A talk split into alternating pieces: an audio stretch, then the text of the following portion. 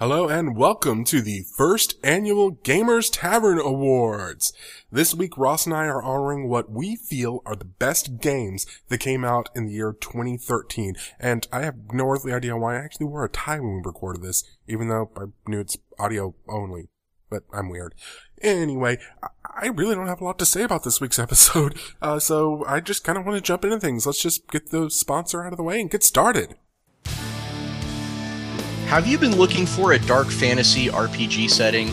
Are you interested in seeing a new take on the action horror genre? Then you should check out Accursed. Accursed is a setting for the Savage Worlds RPG created by me, Ross Watson, and my good friends Jason Marker and John Dunn. It is a world where the heroes are monsters who fight for redemption against the witches who have conquered their land. To find out more about Accursed, search for Accursed on DriveThruRPG.com. Accursed is now on sale there and in many other fine retailers for gaming PDFs.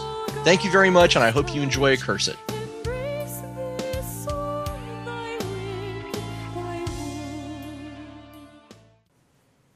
Hello, and welcome to episode 17 of the Gamers Tavern podcast. I'm your host, Ross Watson. And I'm your engineer, Daryl Mott Jr. And tonight we are basically going to just be Daryl and I because we have a really interesting uh, we have a really interesting topic tonight. We're going to be talking about game awards, and specifically, we're going to both talk about the games of 2013, the game products of of last year, um, and we're gonna we're gonna talk about the best in uh, of the the best entries that we have selected for a number of different categories. Uh, Daryl, why don't you you know help me you kind of explain how this works? Basically, this is our, and I am going to annoy so many grammar Nazis out there. Our first annual Gamers Tavern Awards. Uh, we have gone through 2013 and picked what we feel are the best games in a variety of categories. Now, the way we determined which games we picked were what did we like? There wasn't any sort of strict standard. This is not any sort of subjective thing because most award shows the more they pretend to be objective, the more subjective they tend to be behind the scenes. That being said, we are using our own personal views and our own personal experiences to, to make these selections. To uh, Daryl and I did work hard to try and pick what we felt were the most deserving exactly. uh, games in each in each category. There is uh, something that I need to say up front, though. Uh, as a professional game designer and writer in the industry, uh, I end up with my name in quite a few products every year. uh, and I before t- before we even got started on this path, I told Daryl that I was just going to have to kind of rec- recuse myself from some products because anything that I worked on uh, obviously has to be something that I can't nominate for an award. That that just does, that just wouldn't be right. Um, so there's going to be some categories where uh, I will just go ahead and tell you, like, I couldn't nominate anything because, or I couldn't nominate a game because. And Daryl has helped me, has been very kind enough, you know, to help me out here. Uh, he he does, you know, like I said, we each picked our own, so I didn't tell Daryl what to pick. Daryl didn't tell me what no. to pick. Uh, so so that's what uh, that's what's going to go on ahead. I just wanted to make sure we got that out up front. Yep. And the criteria for getting nominated for the Gamers Tavern Award was did your game come out sometime between January 1st, 2013 and December 31st, 2013? And did we play it? Or at least okay. see it get played or have some interaction with the game in some way, shape, or form? I mean, yeah, that's true, and, and, it should be also noted that you know there were a lot of game products that came out this year, and I, Daryl and I can only look at so many. So if you hear a product uh, or if you hear a category and uh, your favorite product that you feel is really deserving uh, does not get mentioned, uh, please, by all means, send us an email or make comments on our uh, Facebook or on the uh, the blog, and absolutely absolutely let us know what you think should have been in there because we'd like to hear from you. As always, and of course, I do want to point out one other thing some of the games which I uh, I put on here, I did get review copies of through my column at Cool News. That in no way, shape, or form influenced me, other than the fact that I got to play the games. Uh, many of the games on here I actually bought myself. So, oh, you know, there's something else I should tell the listeners, Daryl. Mm-hmm. Uh, I am now on a new microphone. Oh yeah, the Yeah, uh, we're in the process of upgrading our studio here, and my cat right now is very fascinated with the mixer board. yeah, we've upgraded to pretty much a full studio at this point. So it's a portable low end, but I really like it. I really like the sound control that I have now, and I also as great as Ross has sounded ever since we started the podcast, I just thought to myself, how much better would he sound if he had a proper microphone? So we've now gotten Ross on a proper microphone, and we've got a full sound system here now. So, and I am very grateful to Daryl for helping me set up on this awesome microphone. Uh, so my dulcet tones and honeyed voice can sound that much smoother to you, the listener. okay, I promise not to do that. Uh, but yeah, that's my radio voice. Um, so anyway, uh, we should. Uh, do we want to talk about awards in general before we jump right into the list, Daryl?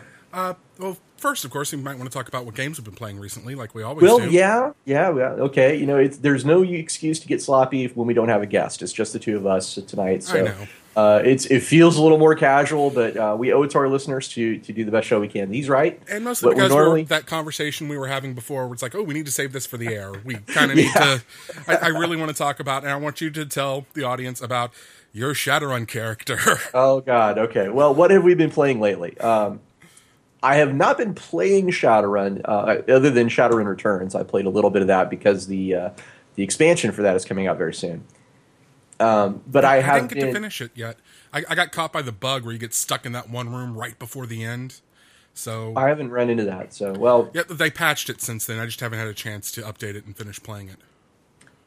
Okay, so just in case you didn't know, there's a big expansion for Shadowrun Returns coming out sometime this month. To get ready for that, I was playing some Shadowrun Returns, and that got me in the mood for Shadowrun, the role playing game. And I got together with some friends of mine, and we started talking about old characters and you know i got inspired i made a i made a shadowrun character and uh, suffice it to say it's a pretty it's a pretty pink mohawk idea i wanted to play a pixie because i i enjoy playing pixies first of all. They're they're just they're cool because they're only 18 inches tall and they kind of allow you to explore some little more quirky character ideas. And I thought, wouldn't it be interesting if you had basically a really stereotypical Shadowrunner, like you know, because pixies do kind of look like elves uh, with uh, wings and all, and you gave him the sunglasses and the trench coat and the katana, which is obviously just a knife with metahuman customization, and. and then I said, well, if you're gonna if you're gonna make him look like a stereotypical Shadowrunner, you should probably talk like a stereotypical Shadowrunner. And from there, I started building this concept of a character whose exposure to Shadowrunner culture and exposure to what Shadowrun is is entirely through things like the Matrix and Karl Kombatmage and yeah, yeah, like television, basically Trideo is what they call it. But yeah, basically TV and internet is where he learned everything he needs to know about Shadowrun.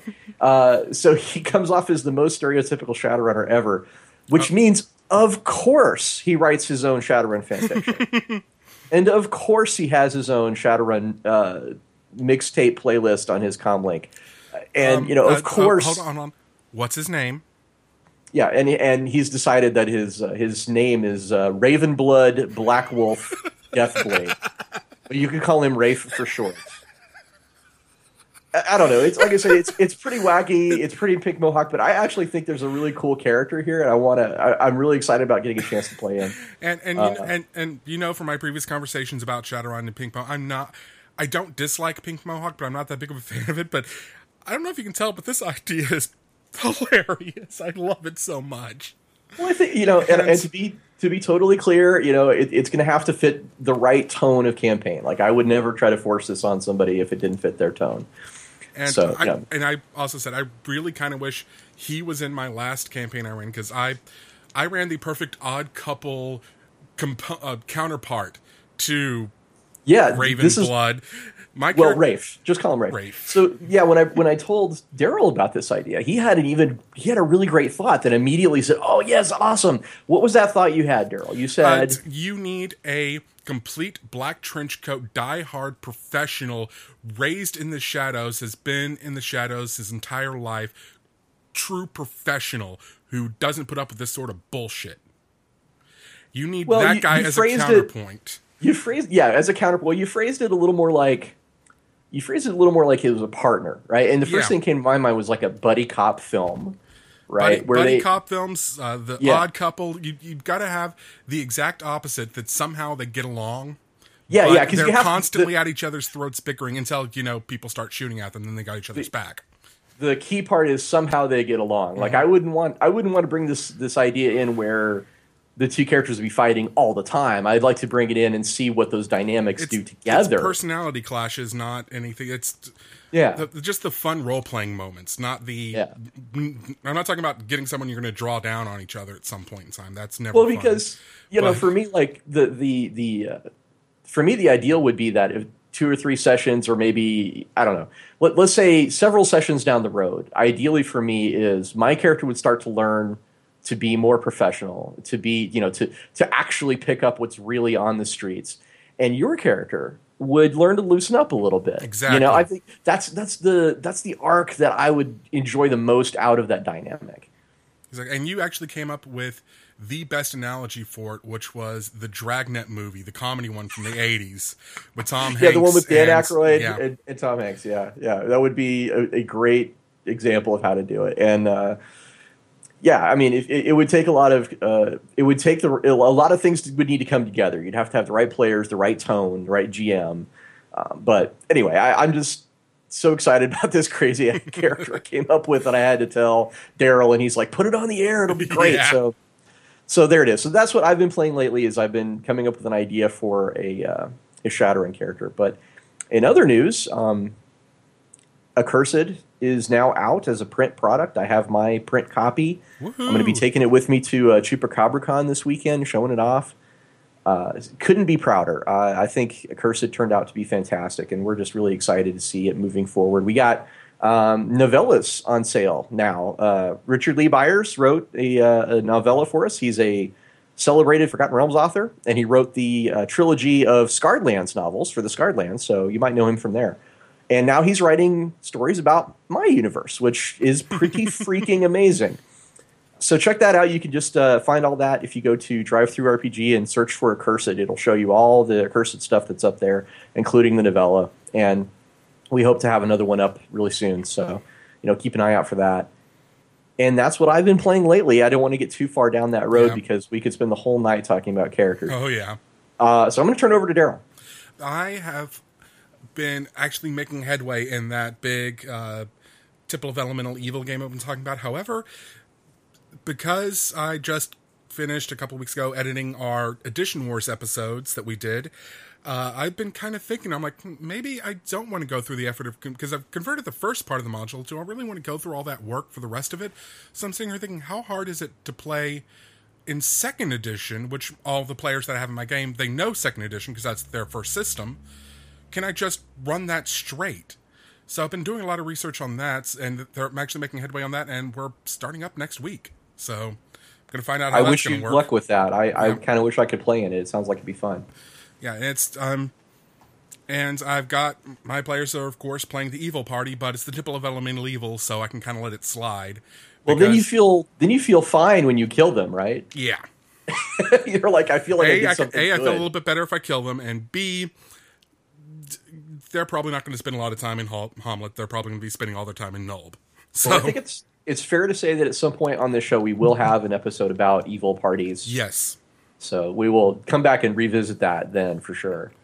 yeah. And I've been kind of cataloging my board game because they've gotten into between all the games I got during Christmas. Either I bought myself for sale or presents from family members who basically just went on my Amazon wish list and realized that oh hey, there's all these board games. I might want to get them one of those. I've got so much crap around my room. I've been trying to catalog them all and organize them and stack them and figure out exactly what all I've got at this point. So that's the other thing I've been doing. So I haven't. Oh, we should um, we should definitely tell listeners. Remember when we had Nordling on to talk about gaming and film? yes. Well, remember Nordling was was telling us about this new Well, movie. well, well. We're going to be getting to that later on. Okay, okay. Uh, that is that's probably something we should then wait and do Yes. during the actual awards show. Just a little teaser for the fans there. So stay tuned. So there, there are actually several callbacks on our lists, but this is a big one. And uh, Ross and I were actually having a big conversation before we started recording about this, and I hope we can capture a lot of what we were talking about on it. But uh, are you ready to go ahead and get started with our first category? Yeah, I am. I just want to say again, you know, I'm really super excited to be recognizing uh, games for quality because as a game designer writer i know what it's like to you know put your your work out there in the world and honestly the pay isn't that great i mean let's yeah. just be clear so recognition is like kind of a big thing especially in our industry uh, and you know i want to say uh, that i'm just super excited to be part of something where i feel like we can even in our own minor way because we're just a little podcast you know we're not we're, we're not some monolithic agency where every gamer is going to hear our voice, but we are doing our small part to recognize the products that are you know above the bar. They're setting the bar. You know they are the standard uh, in our industry, and I, it's just it's just very cool for me to to participate in that. Yeah, it's always I I when it comes to a lot of other mediums, I really just don't care about awards because this is pretty much the award season for the entertainment industry, and I do write for Ain't It Cool News, but I really don't care about the Oscars, the Golden Globes, any of that stuff because if a product I like wins, I'm like, yay, it deserved to win. If a product I liked doesn't win, I just get pissed off. And so I don't see why. And it's not and a lot of those awards, it's not really that big of an honor in the movie industry because there's a lot of lobbying that goes on in those, and that's not a secret or anything like that. That's just the nature of the business. There's a reason why all the tearjerker movies come out in November and December. It's because it's closer to award season, so it's fresher in the minds of the critics or the Academy who's voting on these awards.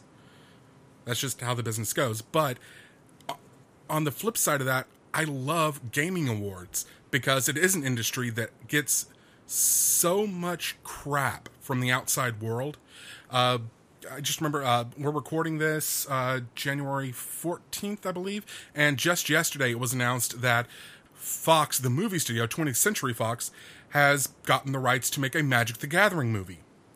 And even on our own website on Ain't It Cool News, it's nothing but net beard fat virgin jokes about Magic the Gathering players.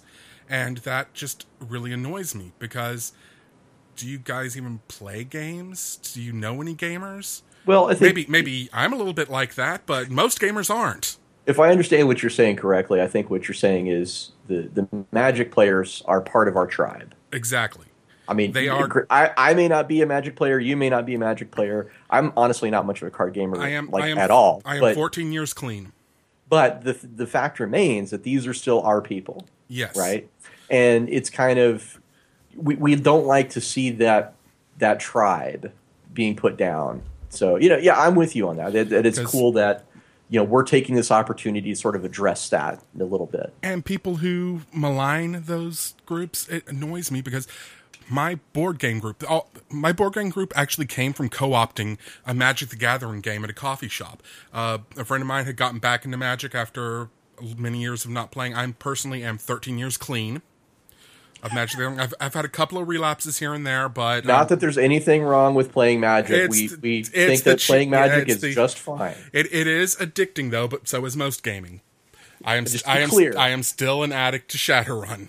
Right, but just to be clear, there's nothing wrong with playing yes. Magic, and we think uh, that it's a fine game. Yes, I I, I I just the reason why I don't really like magic, playing Magic anymore is because I'm not good at it. Really, if I were better at it, I would probably like it more because it is a fun, engaging game. It's a I could go on for a while about Magic the Gathering, but my board game group that I played with for the longest time, that I was slowly working them into playing D and D. We actually were using Hero Quest, the old uh, Milton Bradley game, as it kind of a vector to get them into role playing games, and it was working until my job schedule changed and I had to leave the group. But we basically took these guys that were just hardcore Magic the Gathering players and slowly started introducing them to, you know, Settlers of Catan and Cards Against Humanity and uh, Ticket to Ride. And we started getting deeper and deeper into these games till they were playing games that I don't even get, like Castles of Burgundy.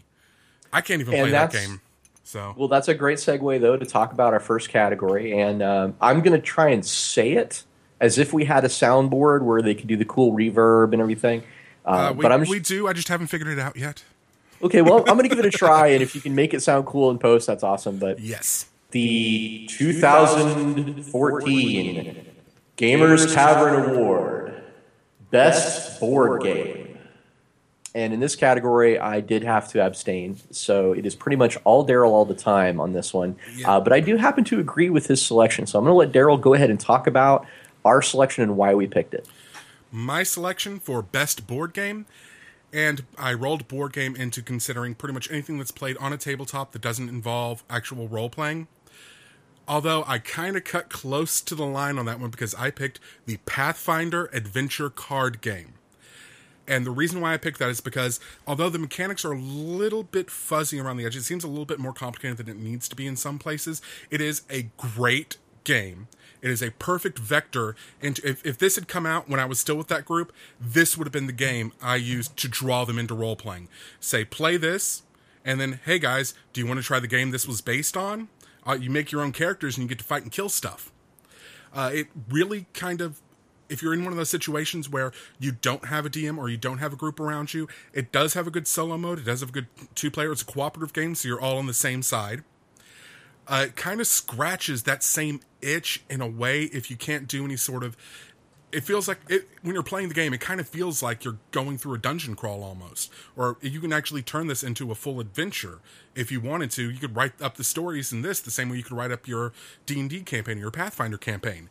Um, there's also a ton of variety in this, and that's not even counting all the expansions that have been coming out regularly already for the game. It is a brilliant game. It is worth every penny.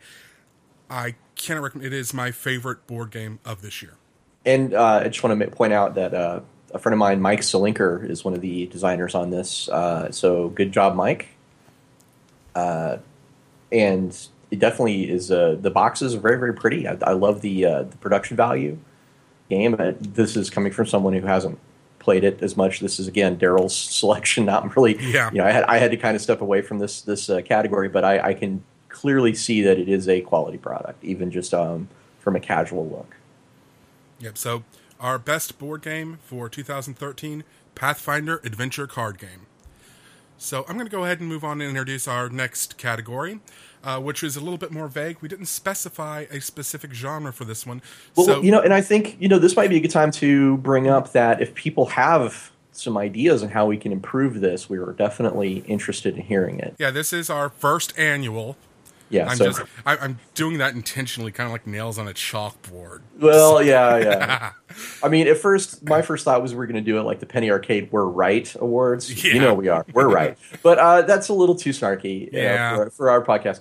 Uh, the the thing is, we want to do this again in the future. So if you have any comments on on the the not only the uh, the awardees, but also things like how the categories are defined, we'd love to hear it. That's and all I, I actually like the way this category turned out as vague as it was because you went in a completely different direction than I did, and that kind of thing yeah. kind of works out. But uh, this this one is best, best game, game expansion. expansion. Dun dun dun. So, so Ross's yes, pick for yes, 2013 sorry. Gamers Tavern Award Best Game Expansion is Champions Complete uh, by Derek Hiemforth. I hope I'm pronouncing that name correctly. Champions Complete is the if, if people who don't know what it is, it's one of the newest releases uh, for the Hero System uh, Sixth Edition. And the thing about Hero System Sixth Edition, it's a really big, almost intimidating. It's it's well, it's multiple phone books. I mean, it's not just one, right? The, their their set is like three books big, and they're just really big and intimidating books, which is a shame because it's a fantastic system. It's one of my favorite game systems of all time is is the hero system. So Champions Complete takes those three big phone books and condenses them down into one, you know, average size game book, which I think is great because what it does is it takes that my favorite game, puts it in a more digestible uh, version as an expansion, and it allows it to work as a gateway into the hero system. There's actually not that much new in it from a rule standpoint. It's kind of kind of going back over material that's already in the sixth edition rule set, but it's presenting it and organizing it in a way that it'll allow new readers or people who just want to focus on the particular genre that this book is aiming for, which is superheroes. Um, it will it will give them that experience, and it does have a lot of great stuff in there about how to run superhero campaigns and basically just again you know how to use the hero system to do what it does best, in my opinion, which is the the champions game. And uh, yeah, great job, Derek Hiemforth. Great job, everybody at Hero Games. I, I think it was a fantastic book. And this is not in any way, shape, or form a like a beginner's box thing. This is more like a digest form of the full book. The full Well, it's- for that. It's it's Honestly, it's the closest thing you're going to get to the beginner's box for, for, Well, uh, what, for I, what I mean is this is Yeah, not this is not a okay. Here's the first five levels of playing the game. Now go play the real game. This is a full game in and of itself, but it's also still a subset of the same bigger game. Is that Yes, I, I. That's a good point. Yeah, Da- what what Daryl's doing is he's clarifying that is, while I characterized it as an introductory product, it is complete. I mean, as it says on the cover, it is a complete set, and right? yeah, it is a complete game, I, and that's the main thing I wanted to get across. Is this is not like here's the rules, like here's the first three levels. This is your quick start for the game with your pre-gens and everything. This is a full role playing game that is. I have always wanted to get into hero systems, if for no other reason than it is the one of the most reskinnable role playing games ever. Aside from a system that's actually designed to be generic like GURPS. It is one of these you can run pretty much anything you can think it's built for superheroes but you can run anything you want with that system. Yeah, I'm really looking forward to actually uh, getting a chance to run champions for uh, Daryl sometime because I think he'd get a kick out of it. I, I i probably would. I have not had a chance to play it and i've barely skimmed the surface because i have not had a chance to look at champions complete but yeah i it is a really good product from everything I've heard about it, and I'm really excited to finally get a look at it and finally get a chance to really get into Hero System because I am one of those people that I looked at in uh, I think it was fourth edition was the last one I looked at where it had the two 600 page hardcover tomes. That's uh, was it black colored? I know it was That would so be maybe fifth it edition. may have been fifth edition. It was it was two Yeah. different colors. One was blue, I want to say, and one was Well, fourth edition was blue, fifth was black. You know what? Okay, My so were blog actually goes into great detail about all the different editions. Of I, I, rem- I remember. I remember. I was at Dragon's Lair looking at them, and they were blue. Okay, well So that's have sixth edition. fourth. That's sixth. Six six is multiple books, and they are blue. Okay. Yeah. So why don't we talk about your selection for this category? like I said, I went in a completely different direction than Ross when it comes to the 2013 best game expansion from Daryl is Lords of Waterdeep Scoundrels of Skullport, which Lords of Waterdeep is a great way if you're wanting to go the other way around. We talked about Pathfinder Adventure Card Game for the people to get your board game group into role playing games. This is a great way to get your role playing game group into board games. Uh, it's a worker placement style game, and it is really well designed. It is probably the best introductory worker placement game I've seen, but I haven't played a lot of them yet. But it is the rules are very simple, and Scoundrels of Skullport is the perfect board game expansion. It does everything you want an expansion to do.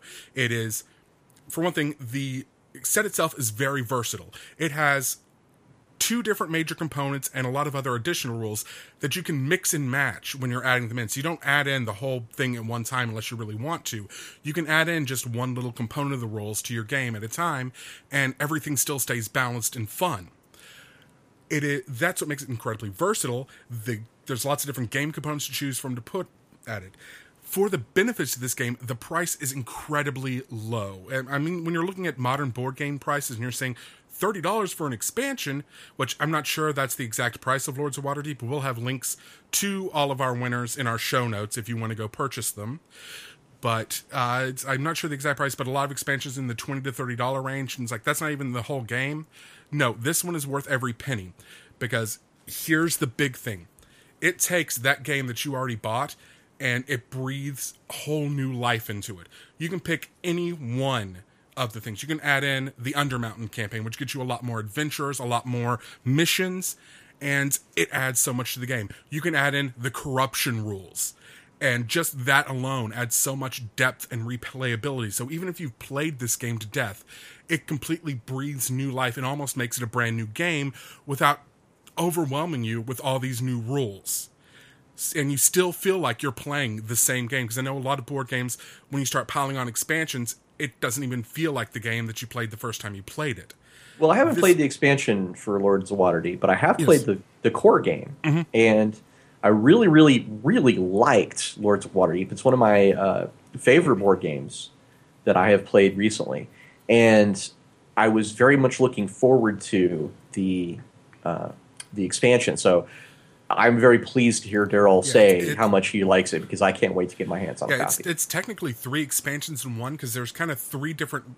There's two big expansions and then a little mini thing that you can add in. It's three different major rule sets, and you don't have to add in all three at once. You can add in one part here. The biggest thing to me is it adds a completely new layer of strategy to the game. If you're one of those people who actually plans ahead and doesn't get you know shit faced and just make whatever moves look right at the time, like uh, some people may do in strategy games. I, I, don't know any of them personally, of course, and, except when I look in a mirror. Um, but no, it, it, does add a completely new strategy to the game with the corruption mechanic because it gives you a way to take on this corruption that may that costs you points to get you instant gain and then you're trying to get rid of the corruption and put it on other players or you may have the secret lord that's the beholder that actually gets points for being corrupt. So it adds it, it just adds so much more to the game when you're trying to balance okay i can do this for 8 points or i can do this for 15 points but i'll have to take some corruption points and i don't know how many victory points those are going to cost me until the end of the game and it just it adds so much to the game. That alone would have won this the award. But then there's the Undermountain expansion that had so many new missions and so many new game types, so many new places. Yeah, I love this expansion. It does exactly what a board game expansion is going to do. It makes you want to pull that game out and play it again, and you're still playing the same game, but it feels fresh and new all over again. Awesome. Well, I think uh, then we need to move on to our next category. Right. And our next category uh, is one near and dear to my heart. So, the 2013 Gamers Tavern Awards for Best Miniature Product. And why don't you go first on this one, Daryl? Mine is a Kickstarter project that uh, I know I've talked about this many times on the show. I'm not that big of a miniature gamer when it comes to actual miniature war games, but I love using miniatures in my role playing games. So, of course, my pick was the Dwarven Forge game tiles. I got my set in recently. I still have not gotten up the nerve to start painting them, but even unpainted, these things look great. Dwarven Forge has always looked great. Every single time I see the pictures, I'm like, I want this so bad. When I win the lottery, I'm going to have a set of those. I don't have to win the lottery anymore to have that level of quality on my game table. It's really reasonably priced. The things are durable as hell. I have put them through the paces in an experiment for an upcoming review of them where I have done what I can to try to break them or bend them or deform them and I'm at the point where I'm about to start running them over with cars and taking blowtorches to them to try to do some sort of measurable damage. Let's be clear, he he does it because he really likes them. That's why he wants well, to destroy them. I so have to test them. I want to know how far I can push them. It's now become a science experiment. I I have one specific piece I picked out of the set that science. I didn't think I was ever going to use. Exactly. Testing for, for science. science. I am being very methodical. I am charting my results. So it is officially science. Why are we still talking when there's science to do? oh, God. That song is now stuck in my head for the rest of the friggin' show. Thank you very much. Seriously, Dwarven Forge is a product that always makes me wish I had more money because it looks so fantastic. And the the times that I have used it or seen it used for uh, fantasy gaming or uh, things like Hero Quest, uh, man, it is just so cool. Have you seen I, Have you seen the game fantastic. tiles yet? Though the game tiles version, not the the old cast versions.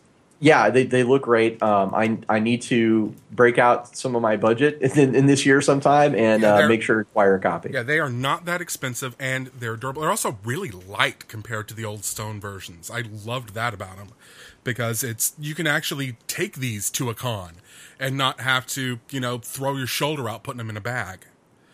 So it's really great. I love them. So my pick 2013 best miniature product Dwarven Forge game tiles. So, Ross, what was your well, pick? Yeah. Oh, sorry. again, it's it, no, it's fine. It's it's really interesting again because we always, you know, when we come back and look at these lists, uh, Daryl kind of goes off to the right. I always go off to the left. So Daryl picks for best miniature product. Daryl picks an actual miniature, you know, thing that you put on the table, and I pick a set of rules. I picked the new BattleTech release. It is called BattleTech Alpha Strike, and it is actually a rule set for playing BattleTech uh, in a completely different way. Now, I, I, don't know how many of our listeners may have played BattleTech in the past. I played BattleTech God, uh, 20 years ago. I mean, I've been playing it since you know almost the first box set was released. And BattleTech was my first tabletop game, which we talked about in episode zero. Right. So right. So so BattleTech is is important to both me and Daryl, but for different reasons. Uh, I always came at it from the miniature game side, and just I remember playing tons and tons and tons of games at BattleTech. But there were, let's just say that it's a 25 year old rule set, and there's things that I find. Yeah, they're, uh, they're, in their fourth edition now, but yeah. the rules really haven't changed that much since I was 10 years old. Let's just say there are certain Those... things in that rule set that I think modern design uh, would do differently. And that's where Alpha Strike comes in, right? Alpha Strike comes in and says, that this is a way to play BattleTech, have all the good parts of BattleTech, but do it in a way that really embraces some of the modern design. BattleTech Alpha Strike allows you to play games. Uh, you can play Lance on Lance, which Lance is like 4 mechs. Uh, you can play a Lance on Lance game in like 20 or 30 minutes with Alpha Strike. It is fast, furious, and fun. Uh, my friends and I, we sat down and we played uh, three on three, right? We, we each had a Lance of mechs and we must have played like five or six games in three hours and i'd never been able to really just get that much battletech all at once before. So uh, I, I, just really adore the way that alpha strike takes uh, a classic game puts a new spin on it and it just it presents it in a way that allows you to uh, you know uh, play the game in a much more fast and, and furious fun uh, approach. One even even uh, better than that actually is there's a list of all the the battle mechs that they've been releasing for BattleTech in the new Alpha Strike format online. It's called the Master Unit List. Mm-hmm. Uh, we'll have a link to it in the show notes. Uh, so you really, honestly, all you need is Alpha Strike and a internet connection, and you can just play. So there's tons of free resources available, um, and it just it speeds things up so fast. And, and it, I don't know, I, I I'm getting giddy and, and, and babbling because that's how much I really enjoyed Alpha Strike. I I, uh, I, I, haven't I had a chance to play Alpha Strike yet, but I've read through the rules on it, and there are some things that I miss from the full BattleTech rules on it. But the more I think about it, more I'm like, why do I miss this? Is it just nostalgia? Because I the, I take a step back and say, okay, approach this as a new player, someone who has who really likes you know mecha combat, like battle mechs fighting battle mechs, and it is the best way to play these sorts of things because it really streamlines everything.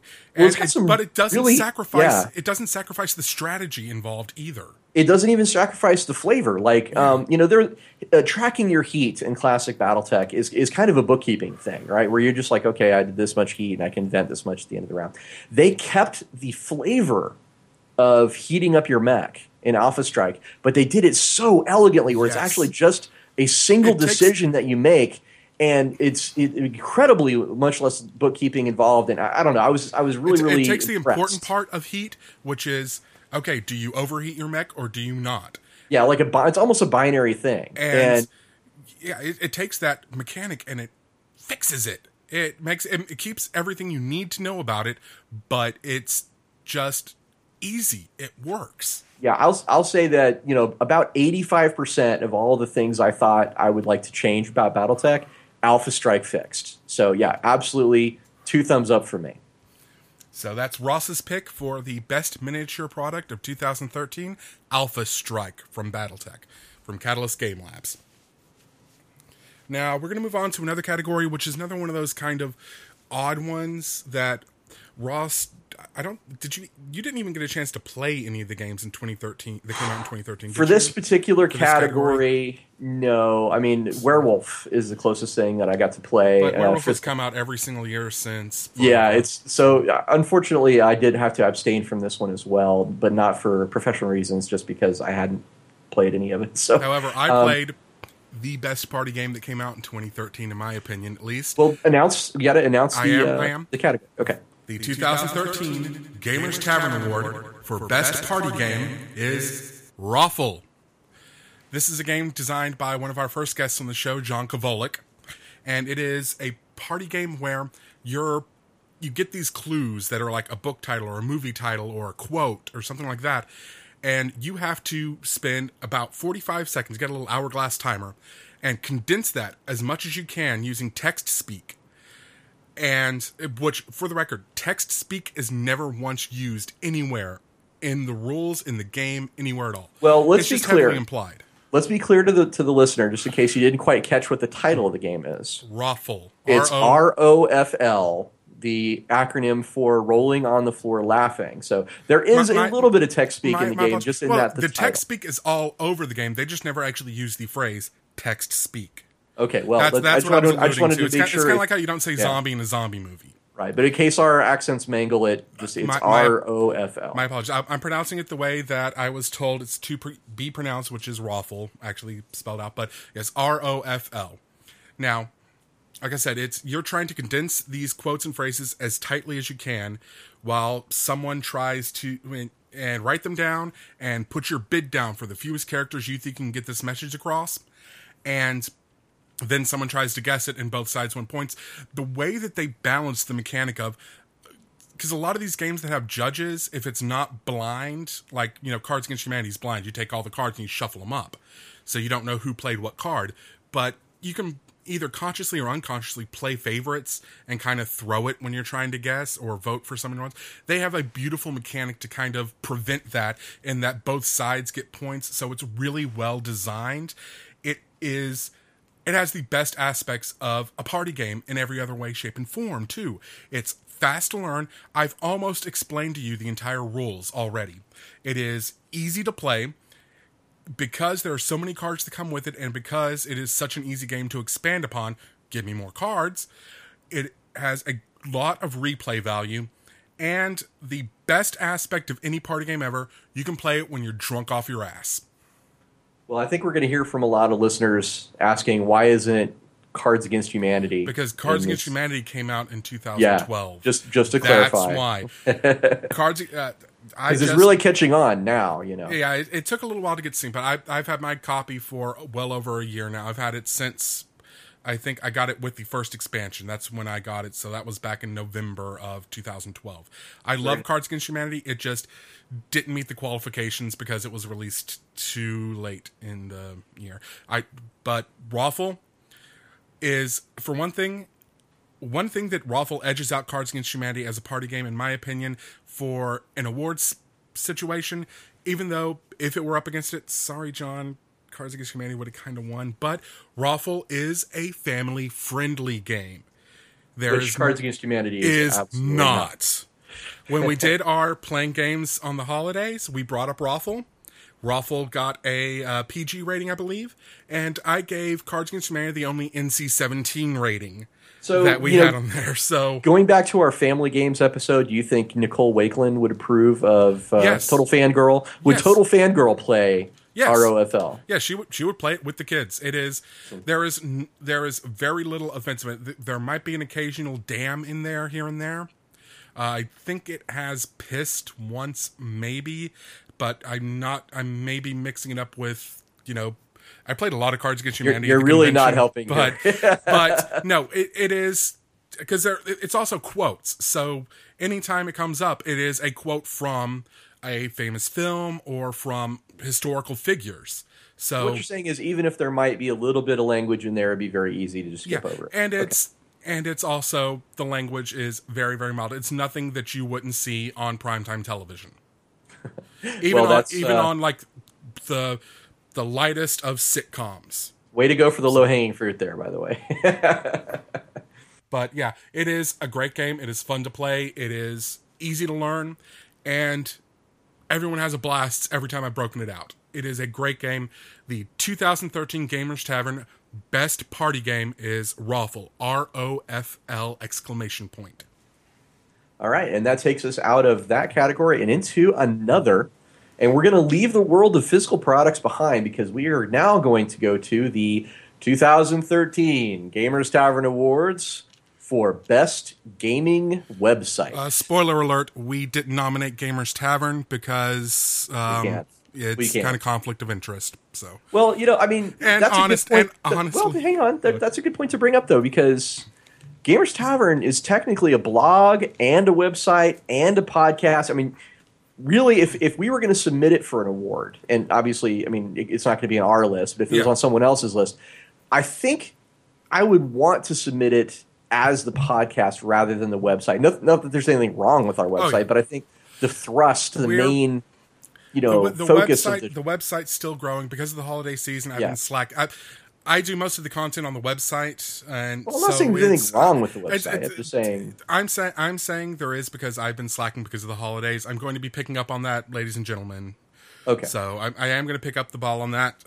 However, even if we were nominated, I don't think I would pick us over either of our two picks. They just did it better.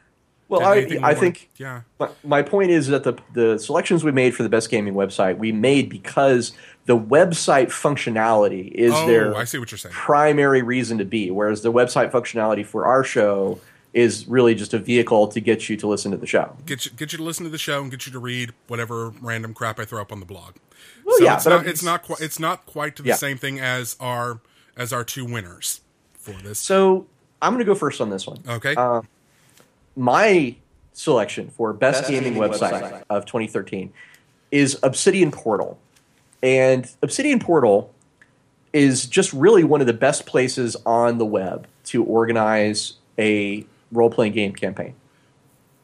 There are just tons and tons of resources that help you organize and, and keep track of where your game is going to. Uh, th- you can set up a wiki, you can set up your character sheets and pictures, you can uh, track your XP and your treasure. I mean, it, it's really just incredibly high value to uh, detail oriented game masters like myself. Um, a- and I think even more valuable probably to people who are running games remotely than I mean because it, it's useful for at the table certainly, but it's also really helpful for just if you want to you know say you're on, on I trip. forgot my character sheet. Yeah, that that's exactly one of the things that Obsidian Portal will do. Is oh, you forgot your character sheet? No problem. I have a copy on Obsidian Portal. Or if you're on a trip and you want to look back, you know, you want to maybe write a, a journal entry from your character while you're sitting in the airport, which you know I have certainly done that. um, you know, Obsidian Portal is the right thing to do for that. In addition to all the things I just said, uh, Obsidian Portal is a very active community of gamers involved with it, and it's very easy to go on the forums and uh, get people to talk to you about, you know, g- give ideas or even maybe find a game to join. I have used it myself many times, Obsidian Portal, uh, to help get a game organized. I, I think like uh, for we had a birthright game where we put all our character pictures up and all our our different actions per domain turn and things like that. It was just it was a really neat neat way to uh, organize and keep our campaign running a little more smoothly.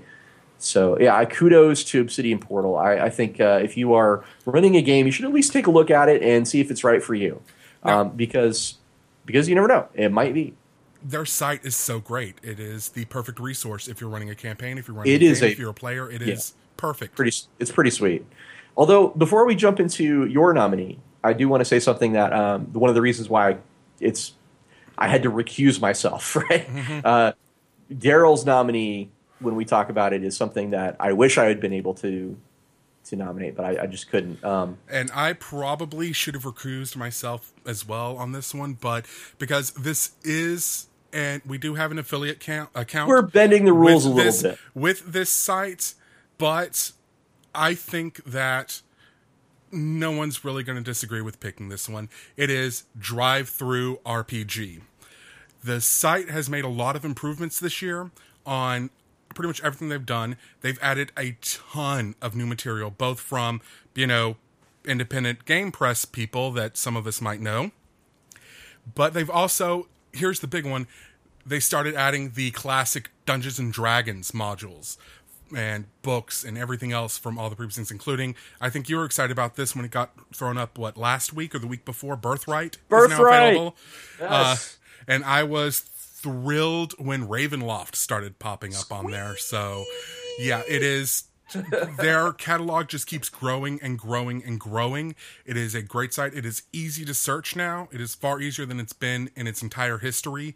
There is so much going on there, and especially because of its ease of access, you can as a small publisher create accounts do print on demand do pdfs and you can create I- some really high speak- quality products I speak from experience Mm-hmm. to say that small publishers get a immense amount of value out of all the things that Drive Through RPG offers. and Um, i love the little guys i try to push for them as much as i can both here and at the column i love when the little guys get a chance to shine i love democrat let let the best games win regardless of its if it's a big corporate office or with dozens of game designers or if it's just two guys working out of their bedrooms I want an even playing field, and that's what DriveThruRPG gives us. It is a great website, and again, I do have to point out they are kind of a sponsor of the show in that we get our affiliate account through them.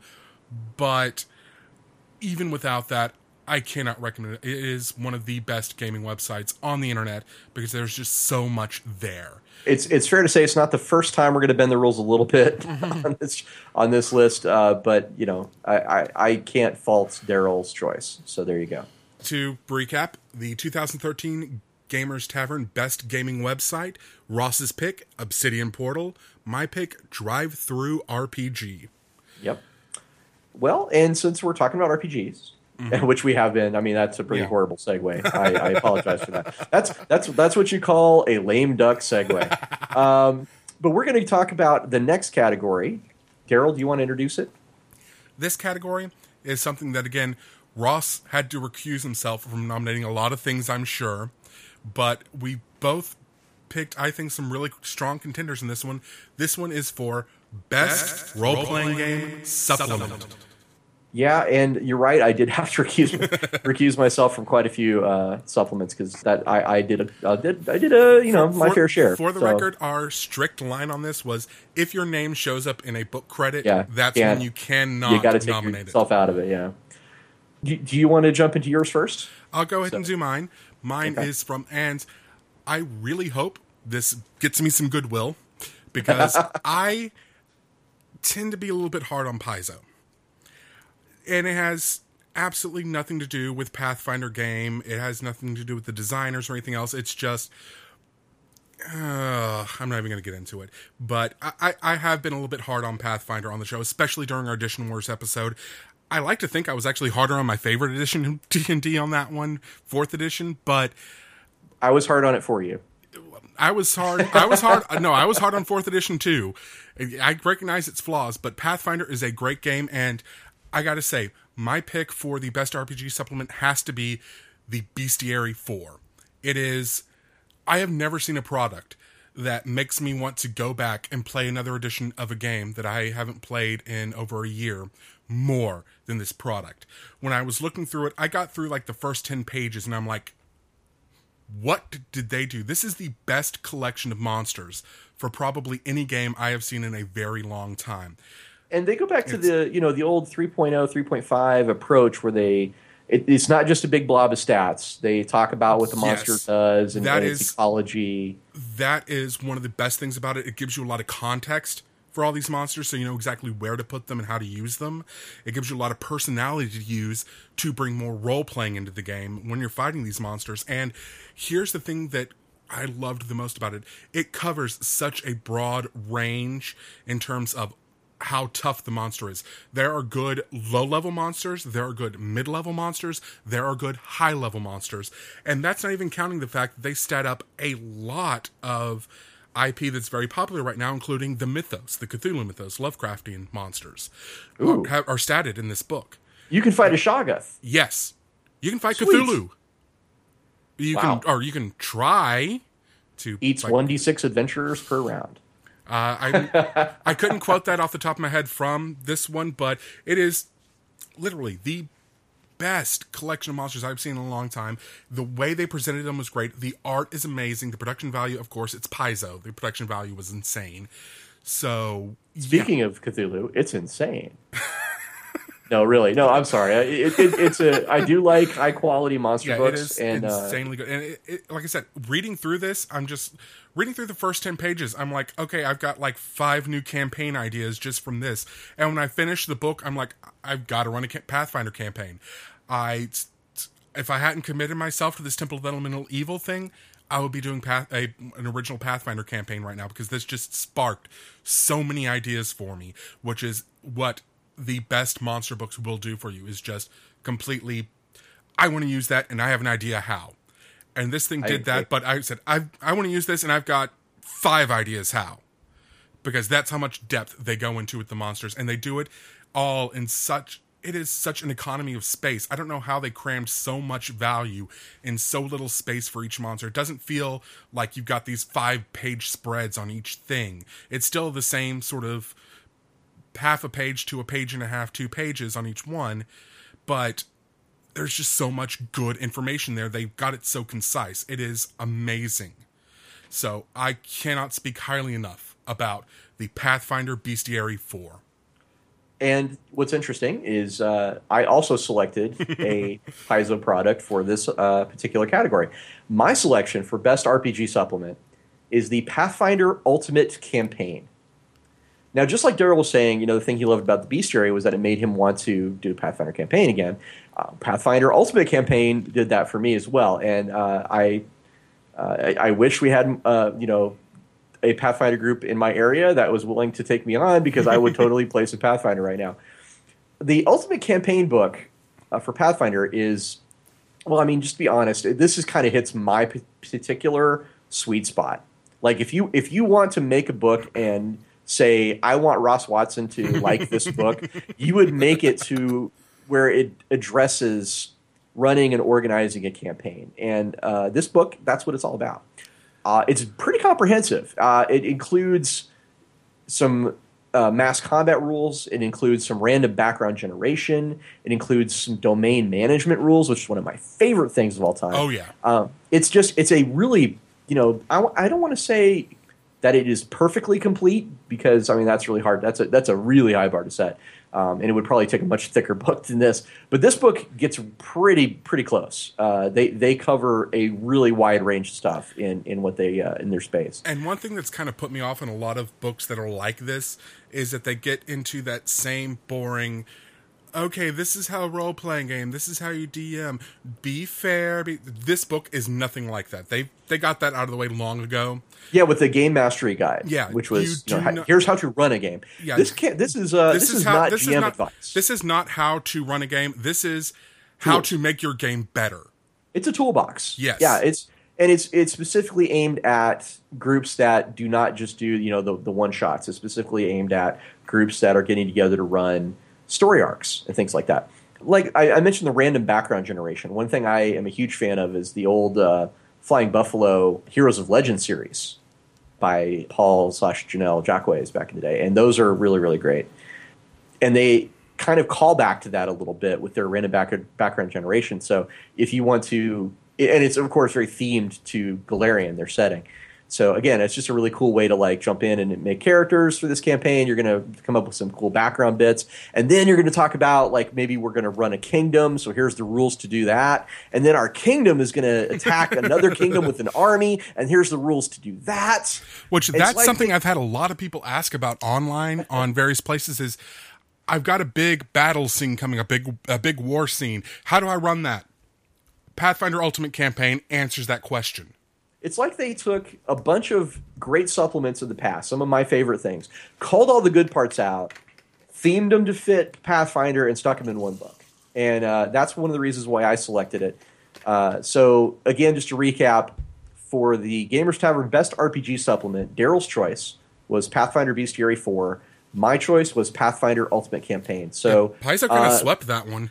great job to Erik Mona and Lisa Stevens and all the guys at Paizo. Uh, thank you for uh, making that easy on us. Yeah. there it was. And uh, I guess I will introduce the I, next. I was going to say before we get into this one, okay. I would like to go to a special award we have, which Uh-oh. is we have created the first Gamers Tavern Lifetime Achievement Award. Oh, we're gonna. Oh, okay. Let's yeah, we... because this one was a really tough one for me because yeah, we can always say, oh hey, Dungeons and Dragons, or oh, hey, Shadowrun, or I really wanted to honor which we might in the future. I mean, we, are not we, we're not we're not discounting that, but for our first, we're not ruling them out. For, but I wanted to get something that is I kind of think as much as many fans as there are of this product, I, I really wanted to pick a product that is a little bit more unsung because I didn't want to go for something completely obvious, but I wanted to go for something the second we say the name, you're going to go, oh yeah, that deserves it. And I think between the two of us, we picked the perfect product for that. So well, I, this I, I'm going to give Daryl the credit on this one. I had to recuse myself as well on this one, so there you go. But I agree with Daryl's selection. So we actually uh, gave the Gamers Tavern Lifetime Achievement Award to the comic strip Knights of the Dinner Table. Well, I would say the magazine Knights of the Dinner Table oh, because it, it is a, kind of. It was originally a comic strip that yeah. evolved into a comic book that evolved into a role playing game that is their role playing game is one of the best takes on classic style dungeon crawl D and D I've seen in a very long time. True, but actually, so, Knights of the Dinner Table now, when you buy it, it is, it is a comic. yeah, it is a comic. It's, it's on the shelf magazine. with Spider Man. Yeah, but it's actually what it actually is is this a you know one of the successors to D- Dragon Magazine. There is gaming advice and there is even dungeons and there are I would uh, I was, yeah, about, I was about to say I would I would say it was more along the lines of White Dwarf, but no, like the old school Dragon magazine before well, it was all D and D all the time. Yes, I, I mean, definitely. There's there are other publications that are much closer to Dragon. I think that's fair to say. Well, no, no, I, but but Knights of the Dinner Table is a. It, I think it's not just a comic strip. That's the only point I'm trying to make is that it is actually a magazine that helps celebrate every aspect of our hobby, which is one of the reasons why I agree with you that it deserves the Lifetime Achievement Award. And we picked a good time for it because this year, 2013, that is, not 2014, mm-hmm. uh, they published their 200th issue. Yep, and I have a copy. I have so, a I have every single copy. uh, I have one to two hundred. There you go. I'm not. I don't have that many quite sides, but yeah, Knights of the Table. I, and I see what Ross is saying. Uh, calling it a comic strip, that even though that was its origin, it was just a comic strip about a bunch of guys sitting at the table that showed up in a Dragon and in Dungeon magazine back in the day. It has evolved into something far more than just that. Even if you pick up the comic book it's sure it's going to be 48 pages long, but not but only about half of it's going to be devoted to the ongoing story going on. And even if you want to just focus on the comics themselves, it is a great story. The characters are perfect reflections of the different types of gamers without comp- they are caricatures but they don't fall into that repetitive boring uh, there's a certain three camera sitcom that is kind of nerdy that everyone talks about being stereotypes. These guys are caricatures, but they're not stereotypes. They have well, their own personalities. And, and Daryl is absolutely correct in pointing out that the the comic strip, you know, you know, I was saying it's it's a magazine, but the heart and soul of what Knights of Dinner Table is is that ongoing comic story that uh, Jolly Blackburn has created along with Dave Kenzer and all the guys at Kenzer and Company. Um, and it is yeah, that was the foundation. It's, it's funny as hell. Stuff grew out of. It's funny as hell, but you will also recognize. I mean, if you read the comic, you will recognize mm-hmm. people in the gaming industry. They have a, a, character called Gary Jackson, and it's obvious who Gary Jackson is, right? Yes. And they have characters you're like, I know that guy. I mean, just even even like little minor characters only show up like once or twice. You know that guy. You've seen him in the game store. Or you've seen him at the convention, and uh, you know it just I could talk about Knights at Dinner Table all night long, um, but I think I am I, I, very proud that Daryl chose this for the Lifetime Achievement Award because it is, in my opinion, very deserving. Although, again, this is Daryl's selection. Because you had to recuse yourself because you've actually written some articles for them, haven't you? I've I've been published uh, six or seven times in Knights yeah, of Dinner Table. So because, like Ross was saying, I, I'm focusing on the comic and how influential that was, but so much more has grown out of it. We've already mentioned the Hackmaster role playing game, which yeah, it started off as this kind of jokey spin-off from D&D, but if you have not looked at the most recent edition, it is a full-fledged role-playing game that's a fantasy role-playing game that it is the closest I can think of to the perfect dungeon crawl. Wait, well, I mean, fantasy RPG. Let's let's so, actually talk about that for a second. If you want to count the number of games, full ga- full games that have sprung from Knights of Dinner Table, you have to count Fairy Meat. You have to count Dog the role playing game. You have to count Hackmaster. I mean, it's it's there's a list.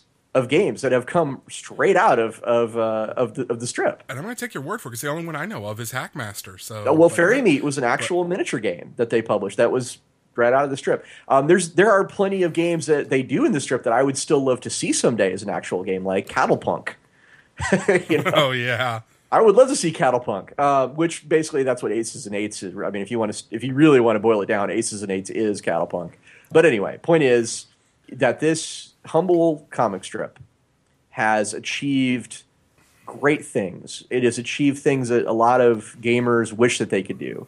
Um, and Jolly, uh, the the guy you know, sort of behind the whole thing, he's just the nicest fellow you could ever meet. Go up and talk to him at Gen Con if you ever oh, get yeah. a chance. He, just tell him any convention you know, he's at, just make sure he's not busy. But go up, introduce yourself, say hi, say you're a fan. He will talk your ear off about. I mean, he I, I just said, wow, that's a cool rig when I saw his gaming rig that we talked about on the previous show, where he has this like flat panel monitor with like a Lexan code on it that he can draw on, but from his laptop or his tablet, he can send maps to it. And he just spent there geeking out over how awesome this thing is. And I'm like, and it's like commonplace to him now. He's had it for so long. And but the last thing, yeah, still nerding out over it. And it's uh, he is a great guy, great guy to talk to, really down to earth, really cool. Definitely go up and introduce yourself and say hi, I'm a fan, and he will just or be Dave, cool. Be cool. If not, if he's not there, talk to Dave Kenzer. Mm-hmm. Um, but the the one thing I want to say before we wrap up, and I, I, just like I said again, I could talk about Knights of the Dinner Table all night long because I love it that much. The uh, they do have a Kickstarter running right now uh, mm. to do a I live action that. version, a live action version of the comic book. So if you are a fan of the comic book, if you like seeing Bob and Dave and Sarah and Brian and BA play their game and you want to see it done uh, in, in, real life. And what's crazy is like if you go and look at this Kickstarter, they got actors yes. to look just like those guys. Now, it's shocking. Now I'm going to tell you right now, the trailer they have up is rough from a filmmaker's point of view.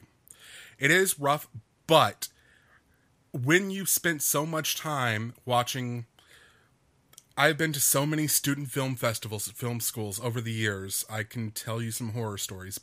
When you see something that's rough, you can tell the difference between we didn't have the time and money to do what we wanted to do, or we don't have the talent to pull off what we wanted to do. These guys just it's a matter of they need the money to be able to pull off what they want. There's nothing wrong with the actors, there's nothing wrong with the editing, there's nothing wrong with the direction. It is just they need the money. So if you get the chance, back them on Kickstarter search for Knights of the Dinner Table Live. I will have a link in the show notes to them. It is they and they got some amazing actors who are who are really good. They're really good on camera, and they. It's almost like they jumped out of the page. They look so much like their characters. So yeah, definitely back that. Definitely check out Knights of the Dinner Table. It is a great comic. It is a great magazine if you want gaming resources. If you want one of those cross genre where there's articles over the weirdest game you can think of just randomly pops up. This is the magazine you want to check out.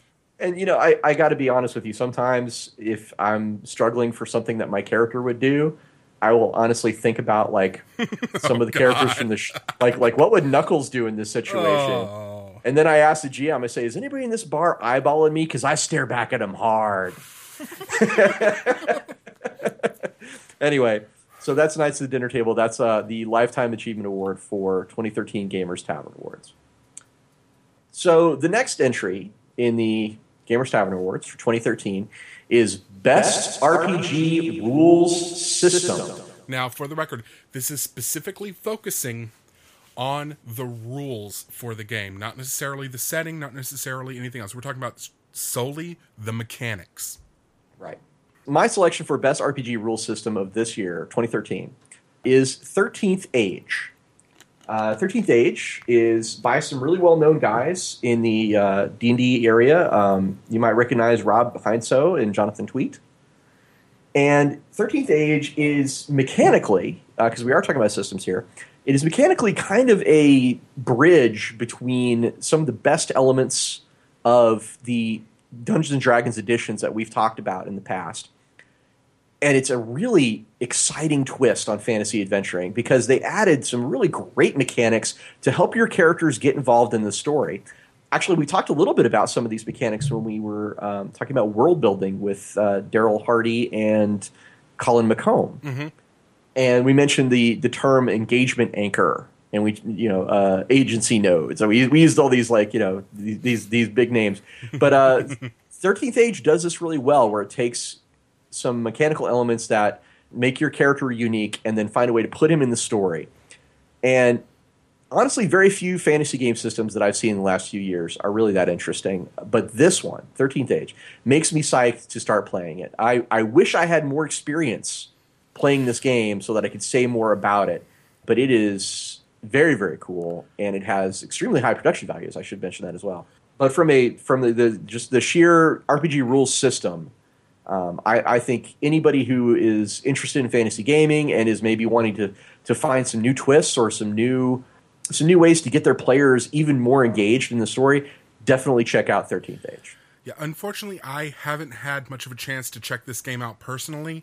I've gone over a beta version of the rules when the when they were still just starting out.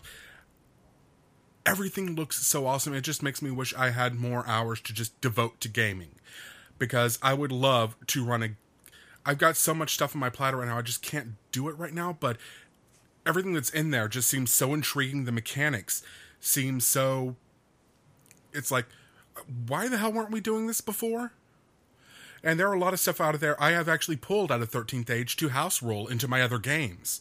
Oh yeah, I'm, I am stealing from this like crazy right now. So, so I, I, would love to run a straight game of it, but it's just a time factor. I just haven't had a chance. But it's definitely on my list to get to very very soon.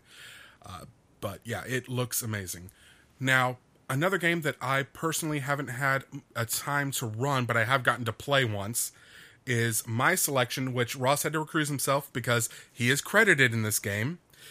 My nominee for, or my winner for Best RPG rule System is Star Wars Edge of the Empire from Fantasy Flight Games. It has, for one thing, the production values on this book.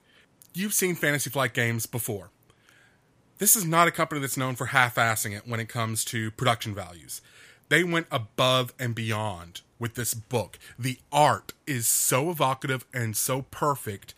And it's at the same time, they didn't just, you know, rehash stills from the movie. They got original art.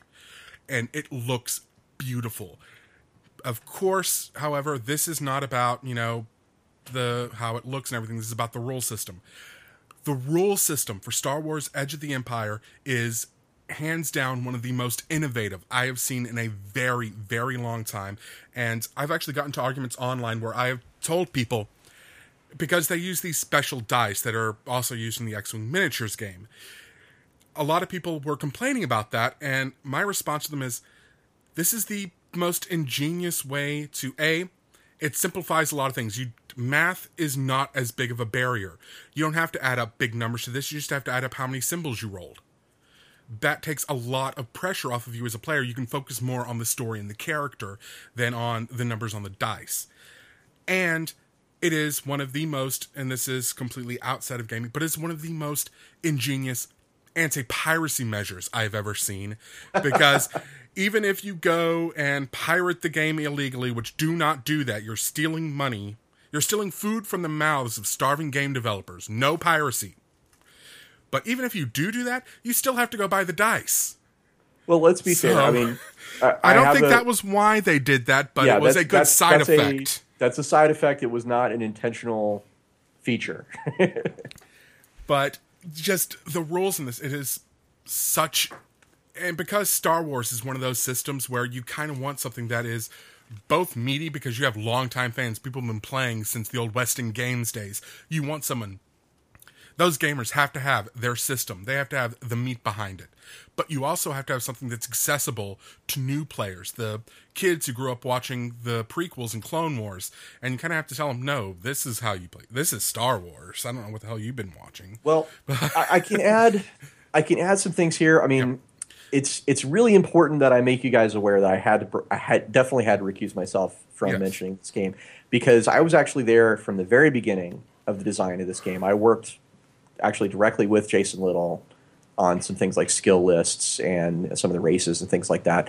Um, and I actually got to write a chunk of the Which, core book. Uh, here's here's one thing I want to point out: this Ross had to recuse himself for this. I actually had to fight Ross to let me award the award to this because he did not want me to do it. And I'm like, name a better system.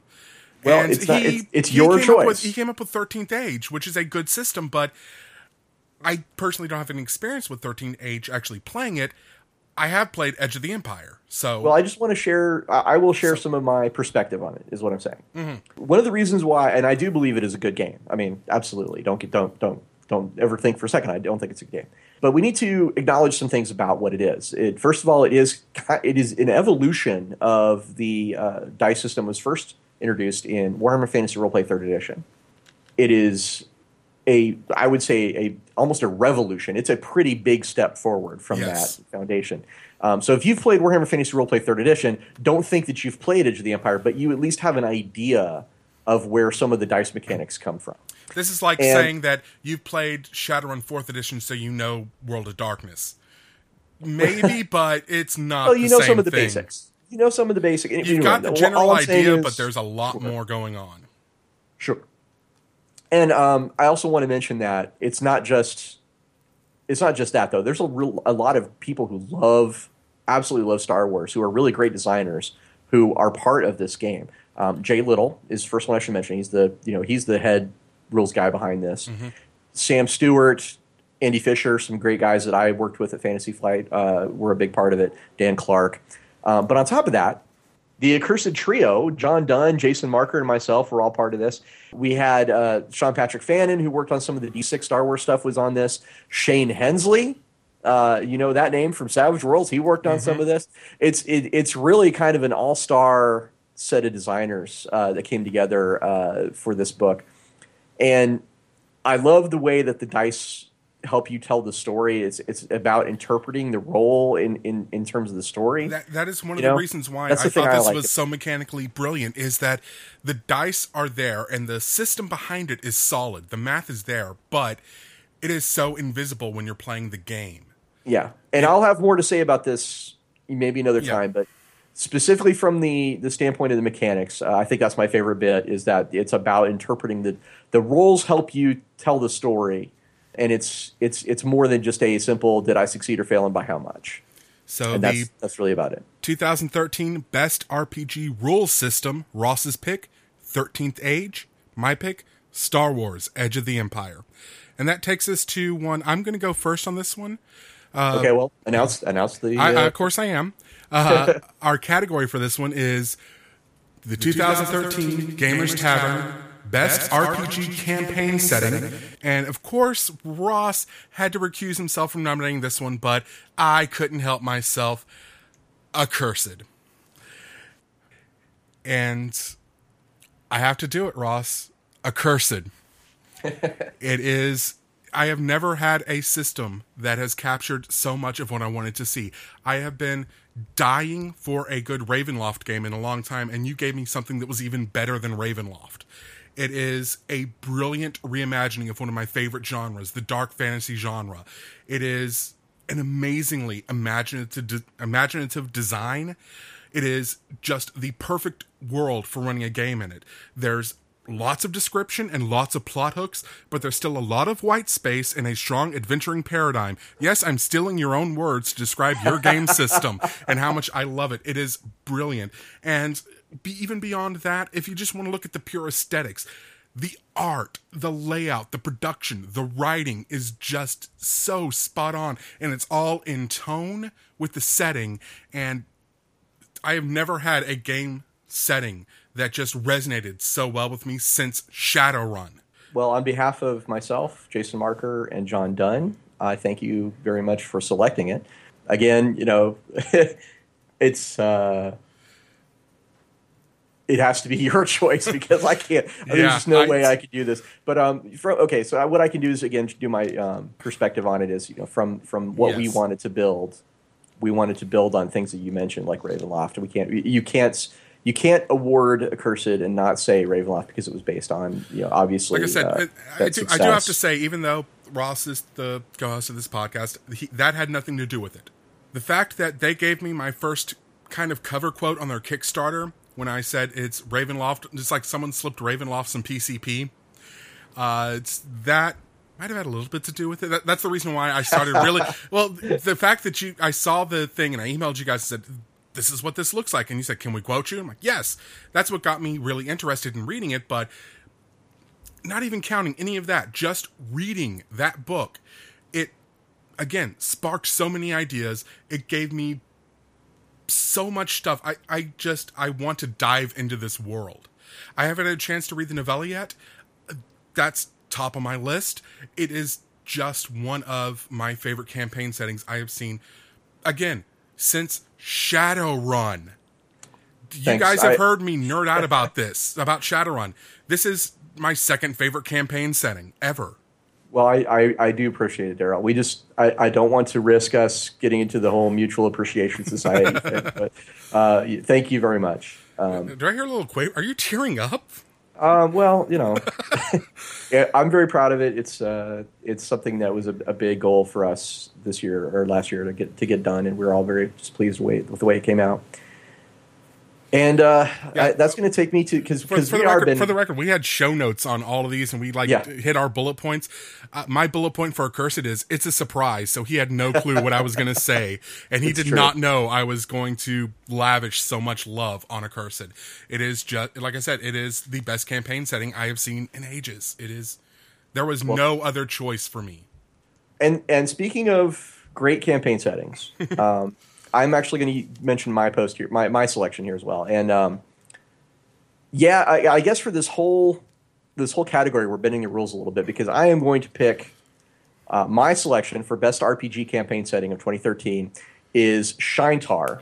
Uh, Shaintar is epic fantasy, and it is a creation of a good friend of mine, Sean Patrick Fannon. Um, and just to be very, very clear, there is a accursed Shaintar crossover adventure that is in the in the works for sometime 2014 coming out. So uh, it it took me some soul searching to to yeah, go ahead and make this selection. Yeah, we had this conversation earlier today. He asked me, I I, I kind of want to change my answer on the campaigns. I, I really think Shaintar deserves Shaintar it best. And I'm like, is. okay, if you um, imagine a world where you are not doing the crossover, would you still pick it?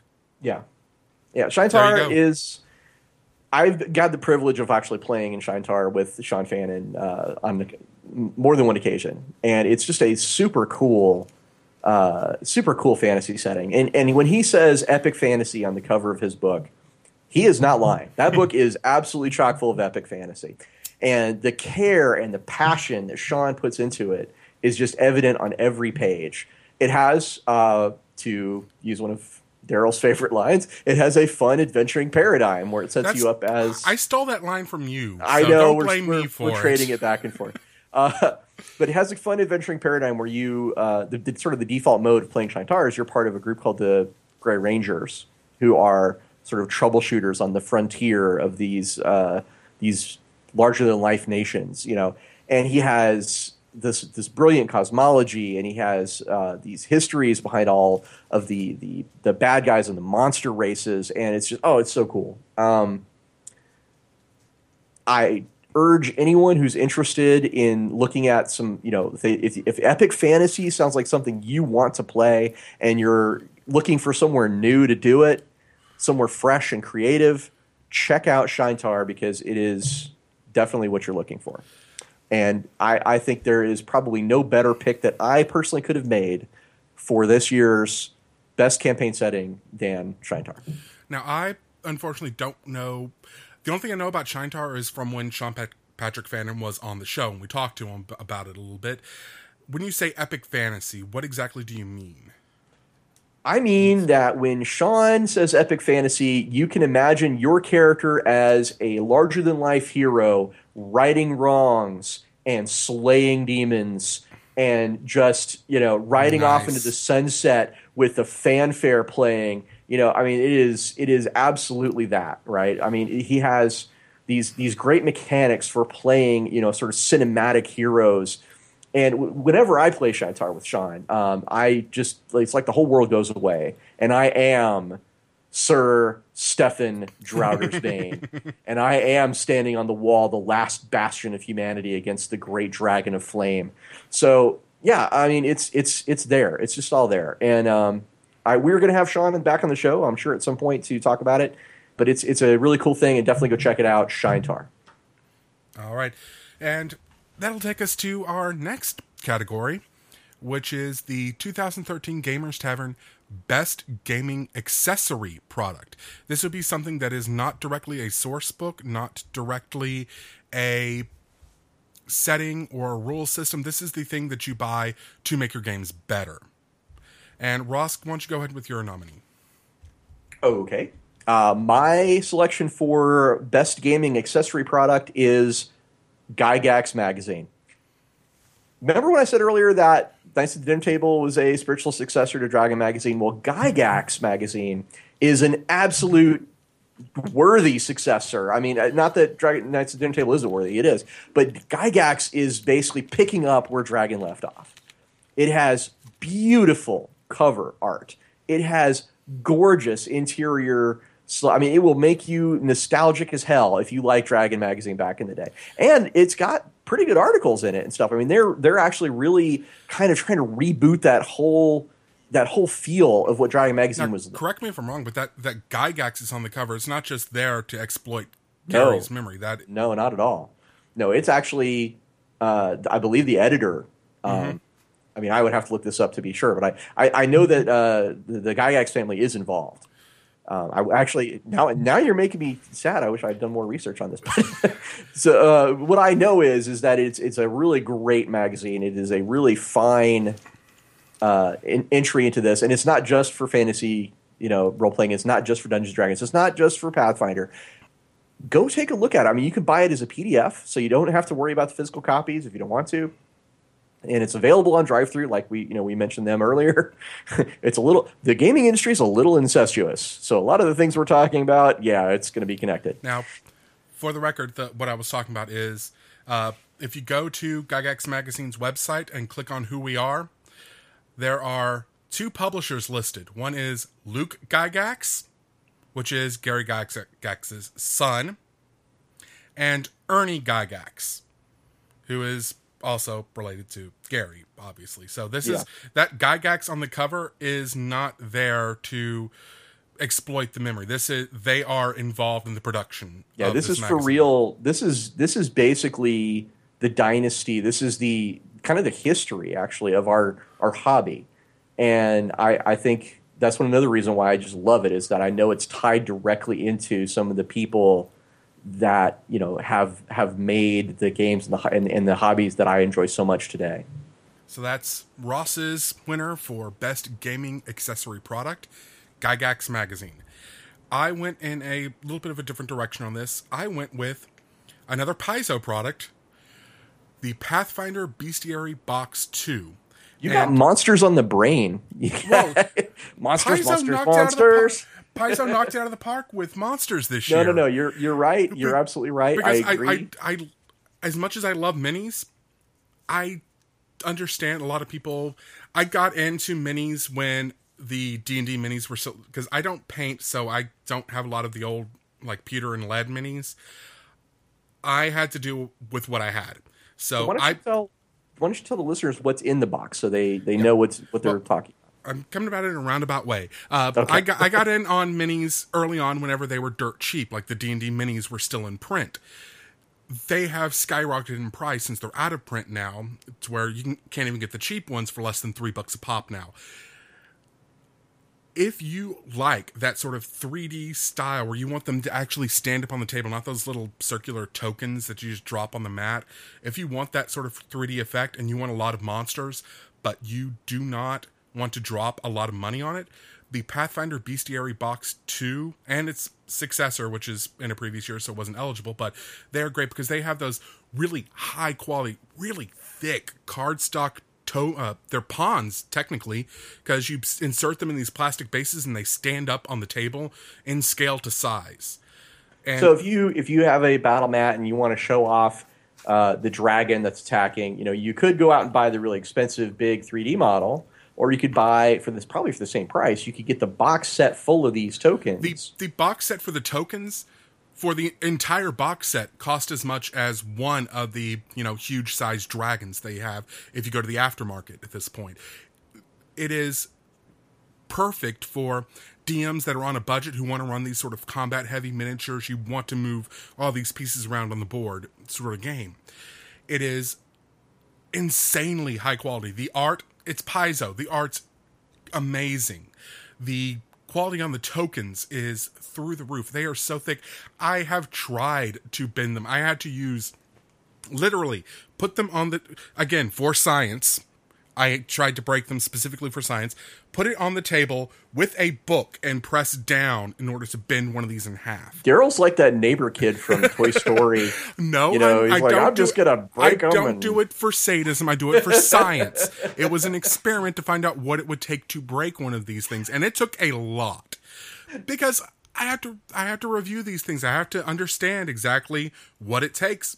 How much damage can this take? A lot. It's high quality. These things are good. They're going to last you a long time if you take even the most remote care of them. By which I mean you throw them back in the box when you're done and, and close there is the box. Research to be run on the ones who are still alive.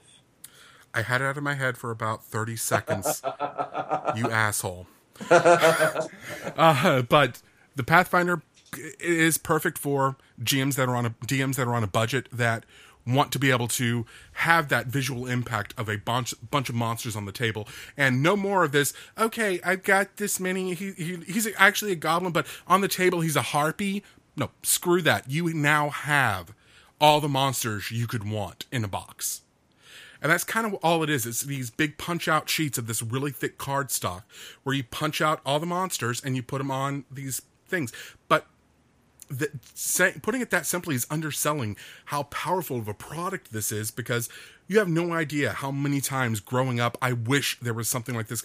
When I was a broke high school and college student running games, I wish I had something like this because it is just the best way to get that sort of experience of I can look on the table and see exactly where everything is, see what everything is, and eyeball everything, and it still looks good.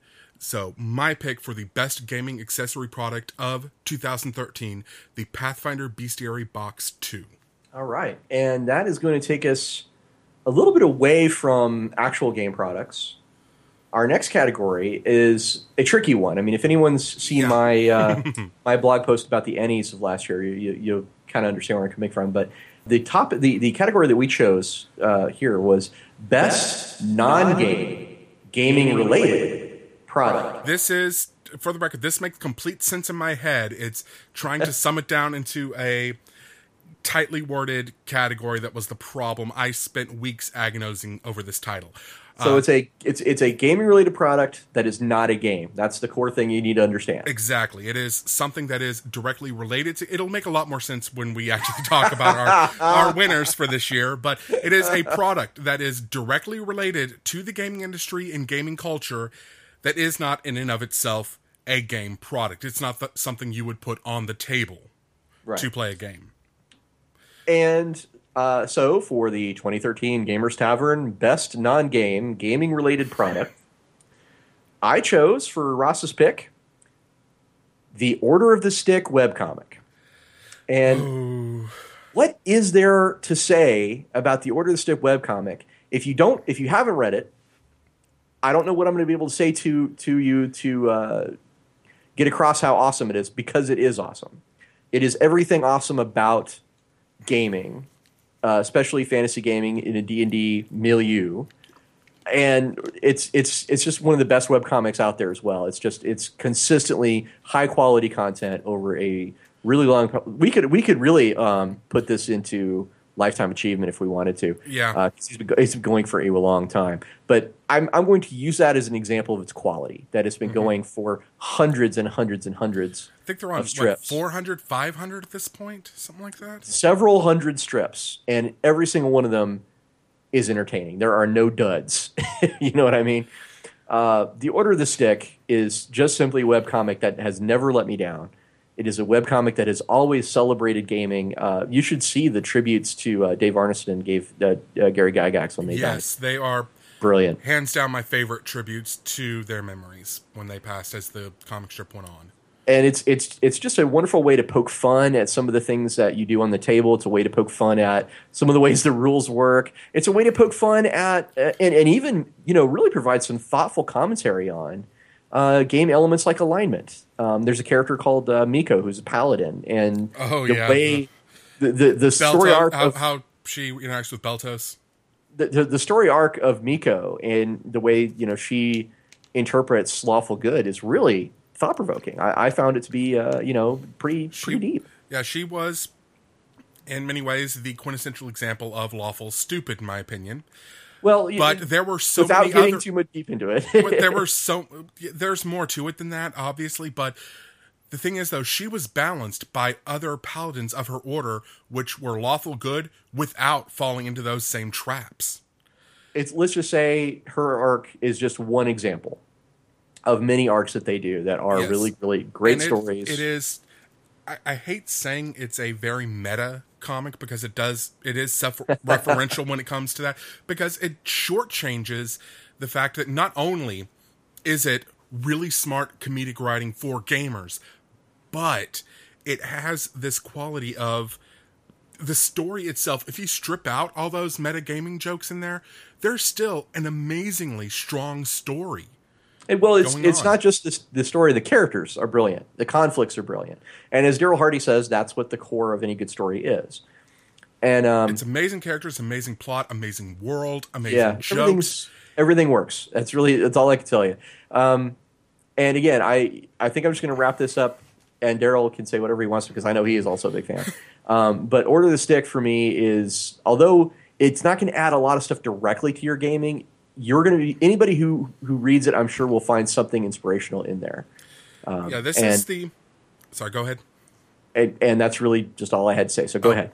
I was going to say, just building off that, because I could go on for an entire episode just on Order of the Stick. I could sit there and write commentary on every single comic that has come out for Order of the Stick.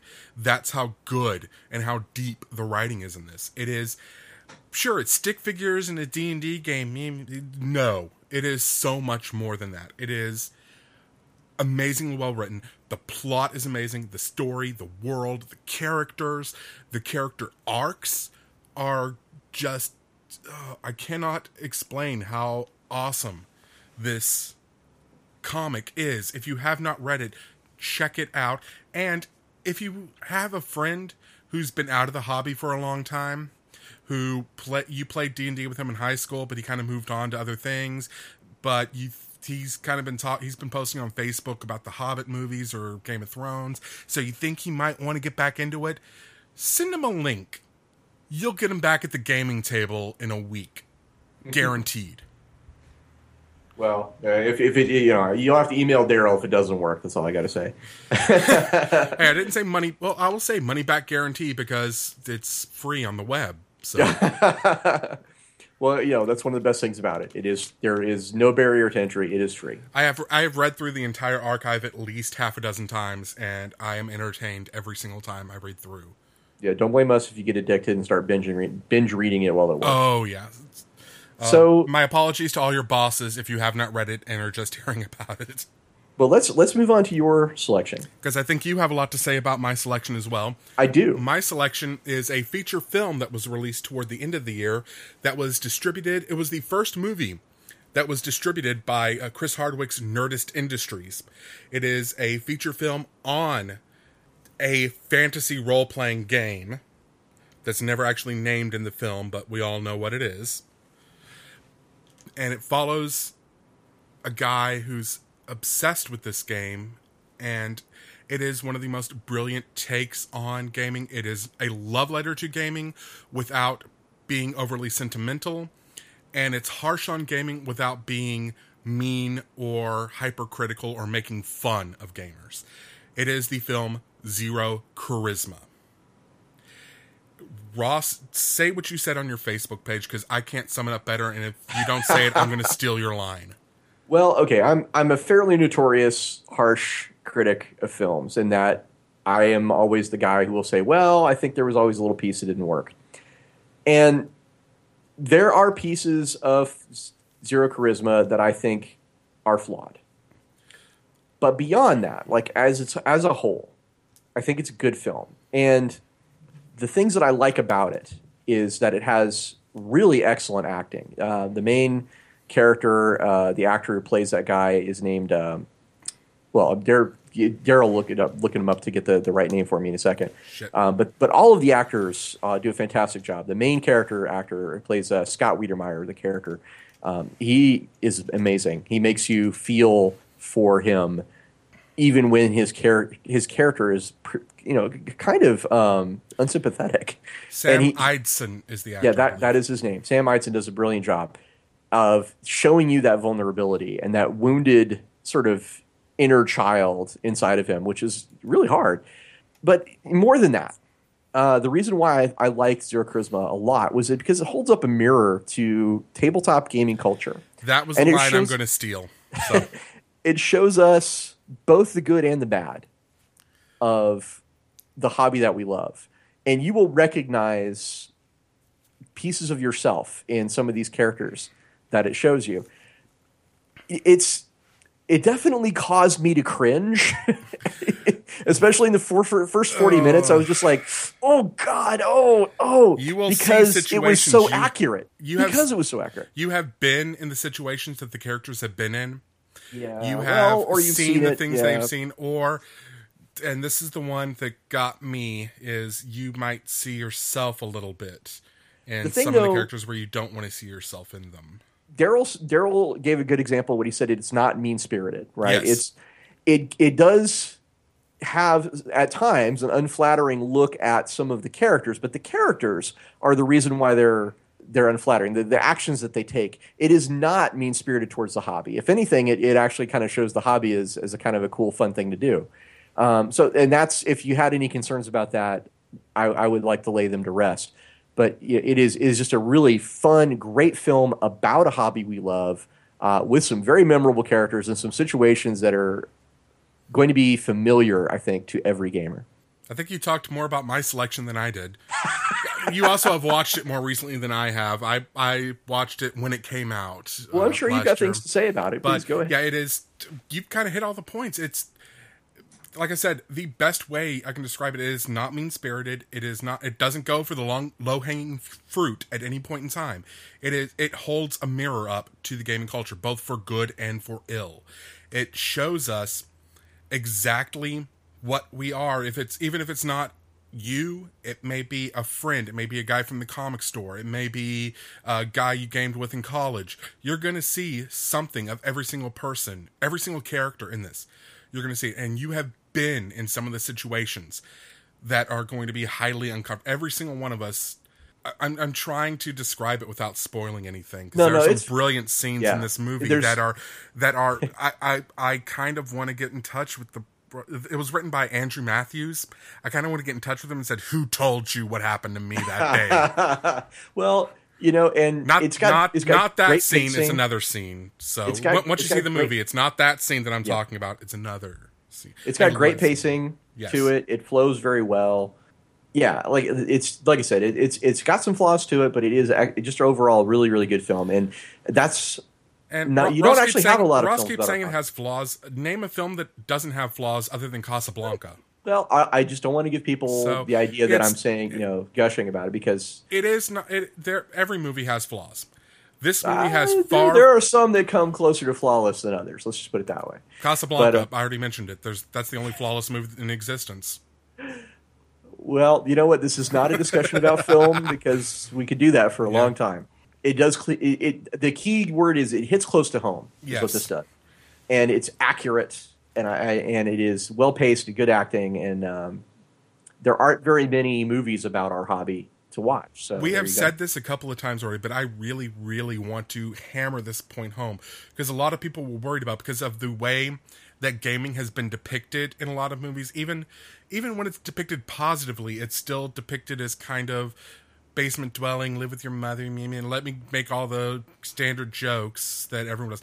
This does not do this. This is you when you're watching this movie, you know these people have lived this life you know these are the you know the Andrew Matthews he is a gamer because he knows right what these people do. It is not it is not making fun of gaming.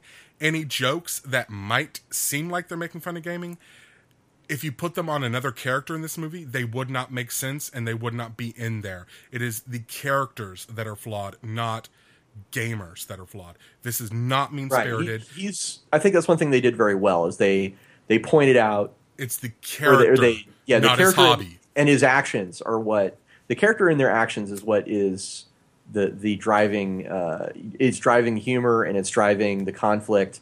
The hobby is the thing that they do, and it's it, but it's not uh, it's not the focus of of the humor. It could it could have saying. been it could have been any other hobby in question, right. and these characters probably would have acted pretty much the same way. And it's a different but like okay, these are example, definitely gamers. So like no like the movie The Gamers, right? The the movie The Gamers uh, the humor is coming from the hobby, right? The, and the portrayal of the hobby.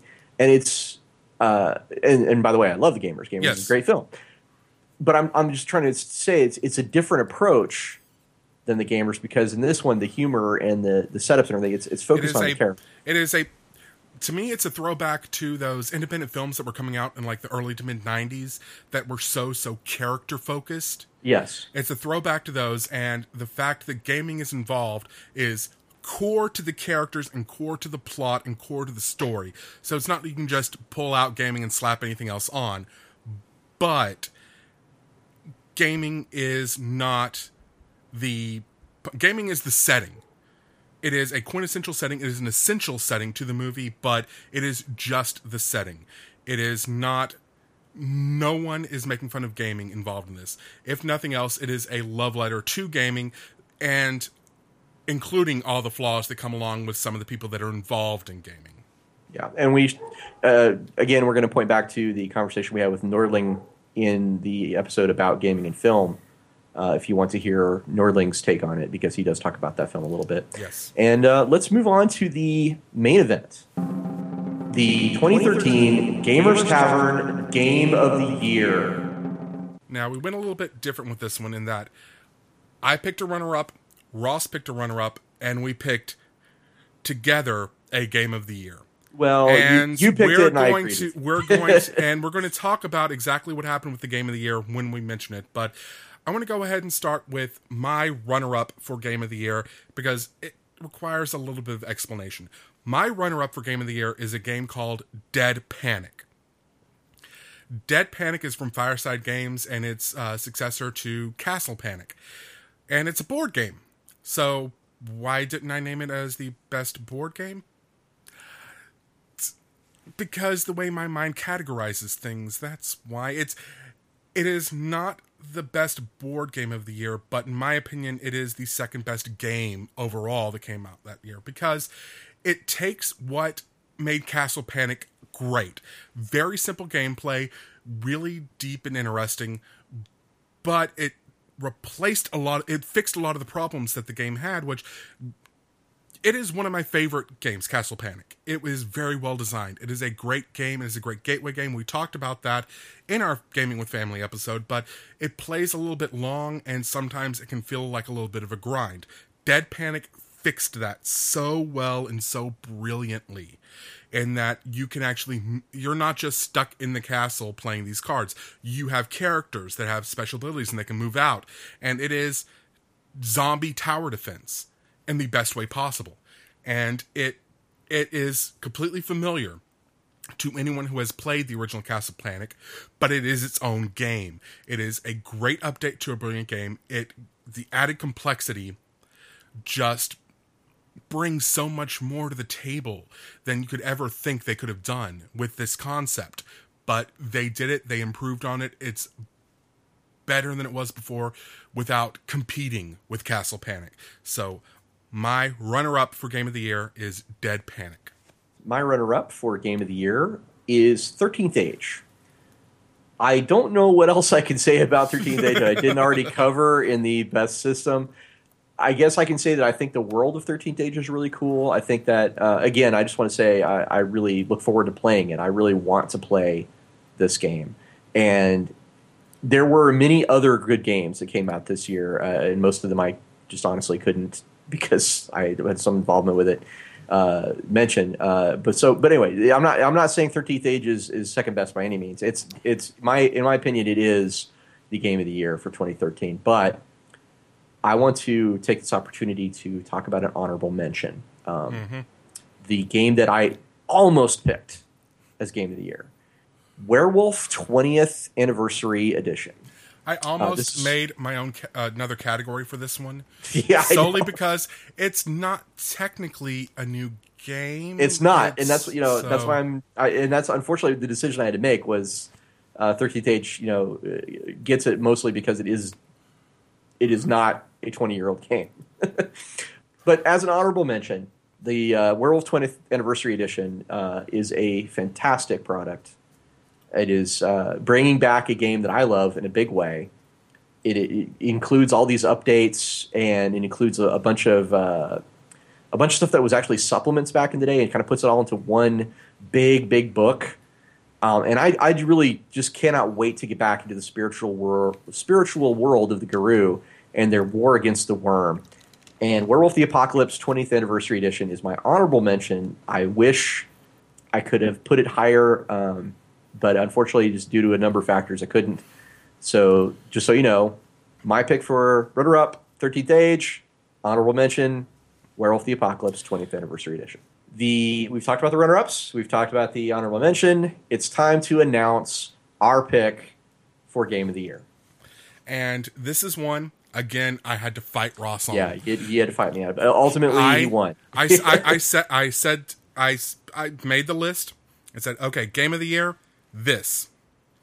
He says, but I worked on that, and I said, can you name any other game that deserves the honor more? He came up blank. So we went with my pick, and Ross did not disagree with me, even though he technically couldn't vote on it because he does have a credit on it, but of course, our game of the year, Star Wars Edge of the Empire. And like I said, we've already talked about this game, but there are well, we talked about it mechanically. We talked about it from a system a system point of view. And I talked about some of the other stuff involved with it. It is just such a gorgeous game.